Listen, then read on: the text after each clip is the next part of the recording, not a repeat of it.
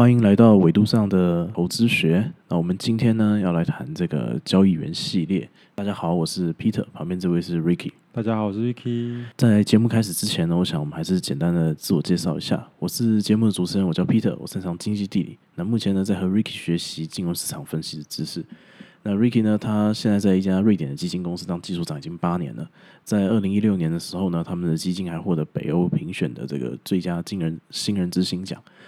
那 Ricky，我们为什么想要录这个交易员系列呢？我觉得我们的听众如果是对这个原物料啊，或者是加密货币的一些市场走势有兴趣呢，或许我们可以从一些呃历史里面比较出名、知名的一些明星交易员，尤其是他们现在又还活着哦，所以大家就可以了解这些交易员他的一些想法，那甚至说去追踪或了解更多一些深入的资讯，那知道他们怎么做交易，那帮助大家可能在做原物料或者是加密货币交易的时候呢，呃，可能有更多的一些见解或看法，那也对大家的这个个人成长也会有很多帮助，这样。OK，好，Ricky，我们今天要来谈这位叫做理查德·波斯特，那他是一位这个粒子物理学的。博士哦，那我想我们过去这三集啊，我们谈的这些人其实好像都是这个火箭科学家嘛，对不对？对对对，就是火箭科学家，就是说呢，帮帮大家 recap 一下，火箭科学家呢，就是啊，在越战跟韩战结束之后呢，美国有一批一个工程师，他们原本是做的国防工业，那因为世界和平，所以他们就失业了。嗯，对。那那他们就在找工作嘛，那怎么办呢？哎，这时候刚好华尔街崛起，所以呢，这群人就到了华尔街，那研究这个金融市场。所以我觉得就是呃，这些人他们都会提出一些就是蛮特别的东西。那啊，我们就开始把 Ricky 我们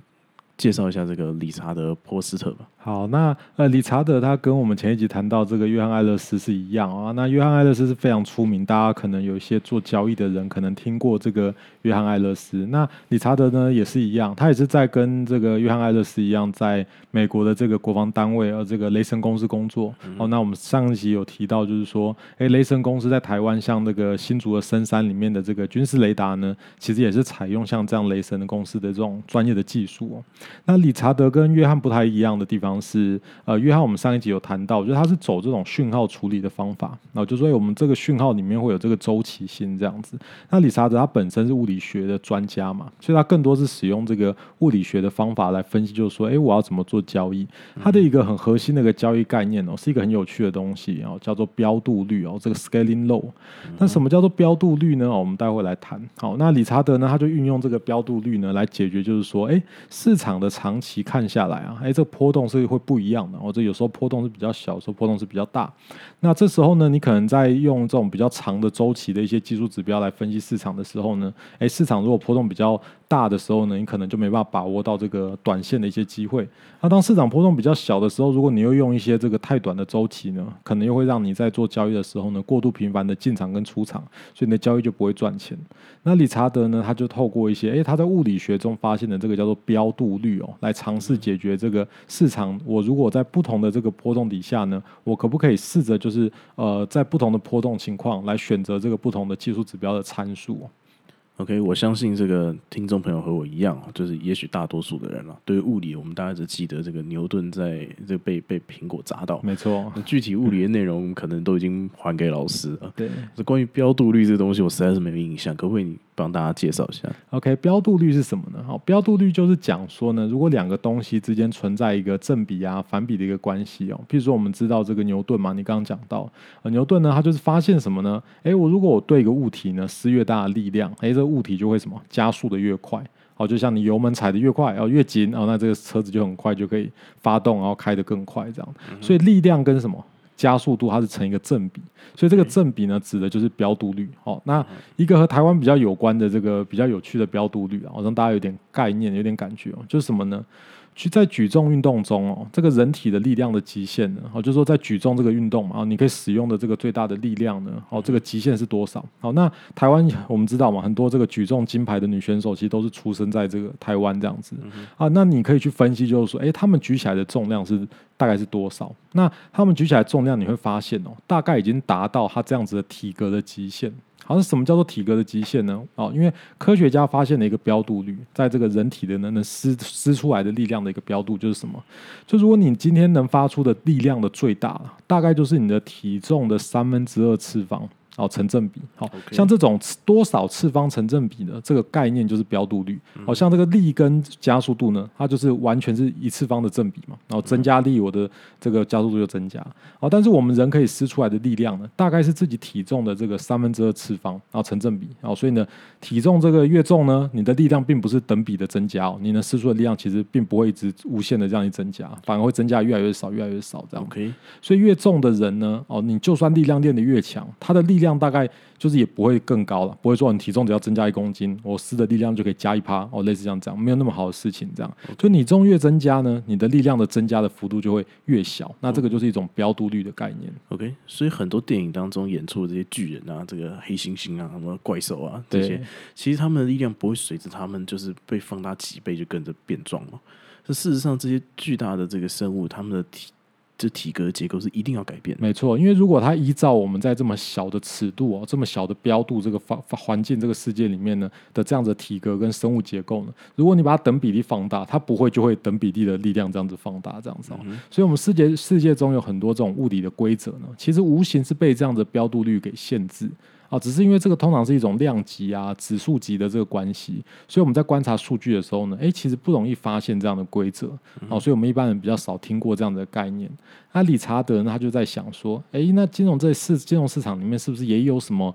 东西是无形受到标度率的限制？好，比如说价格一直涨，但是呢涨到一个极限，它可能会达到一个它的增加的涨幅的程度，类类似像这样。那他第一个想到的事情就是说，诶，那今天市场的这个波动啊，不也变化？那当市场有个波动很大的变化呢，导致我这个技术指标可能出问题呀、分析起来会很多这个不好的讯号啊，诶，我有没有办法透过这个标度率来决定这样子？OK，所以我们今天要谈的是说，这个理查德就是他把这个物理上面这个标度率，把它应用到这个交易上，把它应用到这个寻找这个技术指标的这个这些参数跟这些周期上面嘛。没错，理查德在他的交易的这个思考里面呢，他认为就是说，诶，技术指标不管用的时候呢，就是什么时候？就在市场在技术指标产生这个讯号的时候呢，它没有带来正确的一些价格啊。比如说我们在用技术指标的时候，我们会考虑这个慢线跟快线嘛。或者当慢线超过快线的时候呢，我们就会买进跟卖出啊。就如同我们上一集谈到的那个这个这个约翰艾勒斯，他会用这种讯号处理的方式来判断哈。但是当我们要买的时候呢，诶，市场可能已经涨太多了，代表什么意思？市场已经过度反应了。哦，讯号产生，哎，但是已经涨过头了，这样子。嗯那理查德他就发现什么？他就发现说，哎，我把这些讯号产生的时候，市场的这个过度的反应呢，他把它收集起来来分析一下，哎，就发现就是说，哎，这个过度反应的幅度呢，其实跟市场当时候的一个波动的状态呢，诶，存在一个标度率的关系。哦对这个蛮有趣的。这个标度率大约是三到四次方，哇，也就是说，市场的波动比较大的时候呢，价格会超过所有技术指标能描述的幅度，大概会是波动的三到四的次方倍。好，这个是非常非常多的哦，几乎没有任何技术指标能把握住这个非线性的关系。这样 OK，所以我现在这样很快这个算一下，就是说，如果现在市场一个消息它过度反应了，那造成这个价格有五块到十块的这个大涨或大跌。对那如果说市场的波动的时候增加一倍，那这样子的话，这个过度反应会三到四次方，没错，那就是价格其实它有可能会变到一百二十五到一千元的这样子没。错没错，也也就是说，当市场的波动其实只是增加平常的往常的一倍，比如说市场正常的波动可能是大概都在正负二十块、三十块，那如果现在市场的波动可能到四十块、五十块的话呢，诶，那同样的这个过度的反应，原本可能只是反应个五到十块，可能就会变到一百到一千块这么多，所以这个幅度看起来是非常惊人的。其实这个标度率哦，更重要是我们要把它反过来看，好，就是说波动增加一倍的时候呢，市场过度反应大概在短期的极限，其实也就是到这个三到四次方的倍数哦。OK，理查德就透过这个计算这个不同技术指标的周期跟市场波动之间这个标度率的关系呢，哦，尽量去选择一个哎不会因为市场波动变化造成市场的这个什么过度反应带来太高次方的这个情况啊，就是说市场会突然间哇一个过过度的买，然后一个过度的卖这样子。那这样子的话呢，市场如果改变呢，哎，我的参数也可以用比较久，也就是说我的技术指标不容易死掉嘛，对不对？因为市场波动是比较稳定的哈。